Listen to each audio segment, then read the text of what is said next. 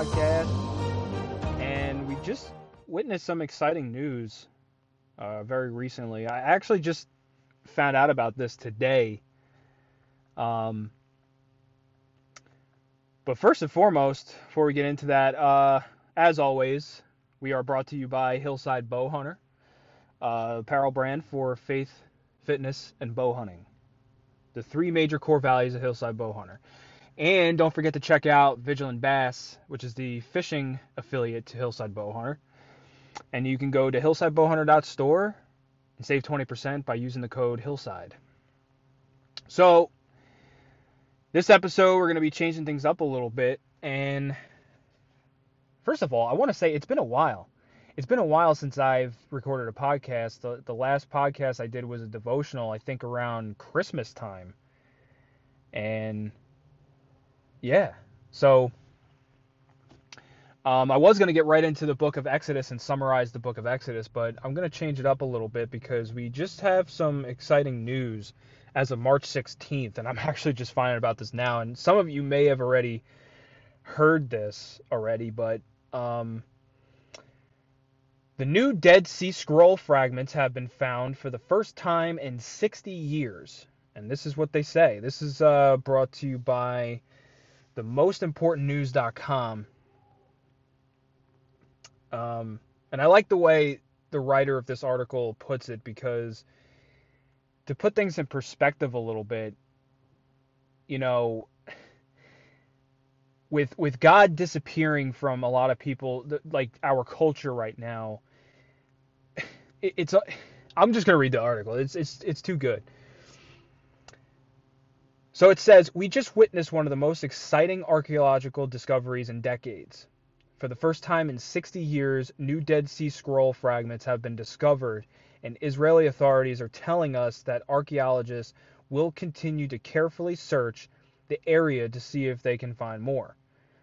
Due to the extremely dry conditions in the region, the fragments have been recovered, or that have been uh, recovered, are extremely well preserved, even though they appear to have been written before the time of Christ. But to me, the biggest part of this story is what the fragments actually say. This is this is pretty cool. Um, but we'll get to that in a moment. But first, I want to talk about where we are on the calendar. When the sun went down on Saturday, March 13th, that marked the beginning of a new year on the calendar that God gave us in the Bible. Of course, hardly anyone in the world actually acknowledges it as the new year, but sunset on Saturday was when the first day of the first month of the year began according to the biblical calendar. And since this also happened as the seventh day of the week was ending, sunset on Saturday also marked the beginning of a brand new week. So it was one of those rare instances when a biblical day, a biblical week, and a biblical month and biblical year all started at the exact same time. This is what makes this even more amazing. And just a couple of days later, it has been announced that portions of the Dead Sea Scrolls have been discovered for the first time in 60 years. According to the Jer- Jerusalem Post, dozens of fragments of Dead Sea Scroll bearing biblical text have been found by archaeologists working in the Judean desert. The Israeli government said Tuesday the fragments are the first pieces of the Dead Sea Scrolls found in around 60 years and were recovered from a cave where Jewish rebels against the Roman Empire hid around 1900 years ago, according to a government release. It was certainly not easy to get the location where these fragments were found. In fact, we are being told that archaeologists had to rappel down a sheer cliff in order to in order to get them. This discovery was part of an Israeli government project launched in 2017 to survey the caves of the Judean desert and recover artifacts before looters can steal them. Uh, the desert team showed exceptional courage, dedication, and devotion to purpose, rappelling down to caves located between heaven and earth. Digging and sifting through them, enduring thick and suffocating dust, and returning with gifts of immeasurable worth for mankind. It, it really is. It's uh, the cave is known as the Cave of Horror because 40 skeletons were found there during the excavation in the 1960s. And based on coins that were just discovered in the cave, authorities believe that they were able to identify the year when the scrolls were originally hidden here. Based on the style of Greek script, the scroll fragments appear to have been written in the first century BC. Based on coins found in the cave, the scroll was probably brought to the cave in AD 135 at the end of a Jewish revolt against the Romans. Researchers say it indicates that Greek was widely spoken in the Jewish community at the time, in addition to Hebrew and Aramaic, and that that is true. If you if you read world history, it's um, the texts are in, are entirely in Greek.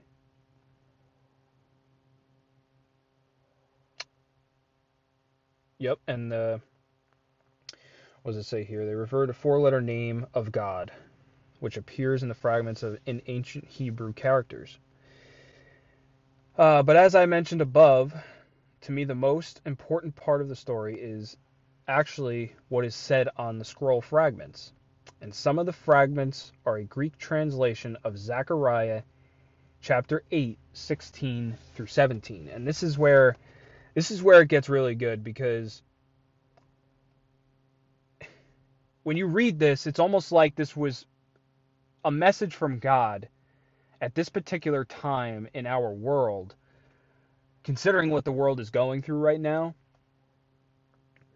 how we're dealing with a lot of lies, propaganda, and you know media portraying things a certain way, and it's not just the United States. I mean, it's happening all over the world. Um, so one of the fragment is written in Greek with God's name appearing in Paleo Hebrew quotes. Zechariah chapter 8, 16 through 17. It says, These are the things you are to do. Speak the truth to one another, render true and perfect justice in your gates, and do not contrive evil against one another, and do not love perjury, because all those are things that I hate, declares the Lord. I mean, at, at a time right now, what we're dealing with, it's like God sent the world a message that, hey, listen, stop doing what you're doing and contriving evil against one another. It, it's it's a perfect find for the perfect cultural climate that we're in. The article goes on and says, interestingly, instead of using the Greek word for gates, the Greek word for streets is used in this instance. Just as we sometimes use different English words when translating the Old Testament from Hebrew to English in our time, so also would different word choices sometimes be made when translating the Old Testament from Hebrew to Greek in ancient times. And I find it fascinating that these verses have suddenly captured the attention of the entire globe at this moment in history. We definitely do not render true and perfect justice, and we love to contrive evil, and so we are doing the exact opposite of what we are instructed to do in this passage.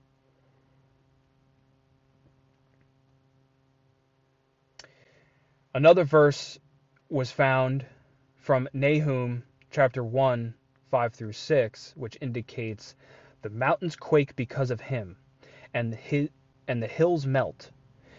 The earth heaves before him, the world and all that dwell therein. Who can stand before his wrath? Who can resist his fury? His anger pours out like fire, and rocks are shattered because of him. As you can see, these verses describe God's judgment.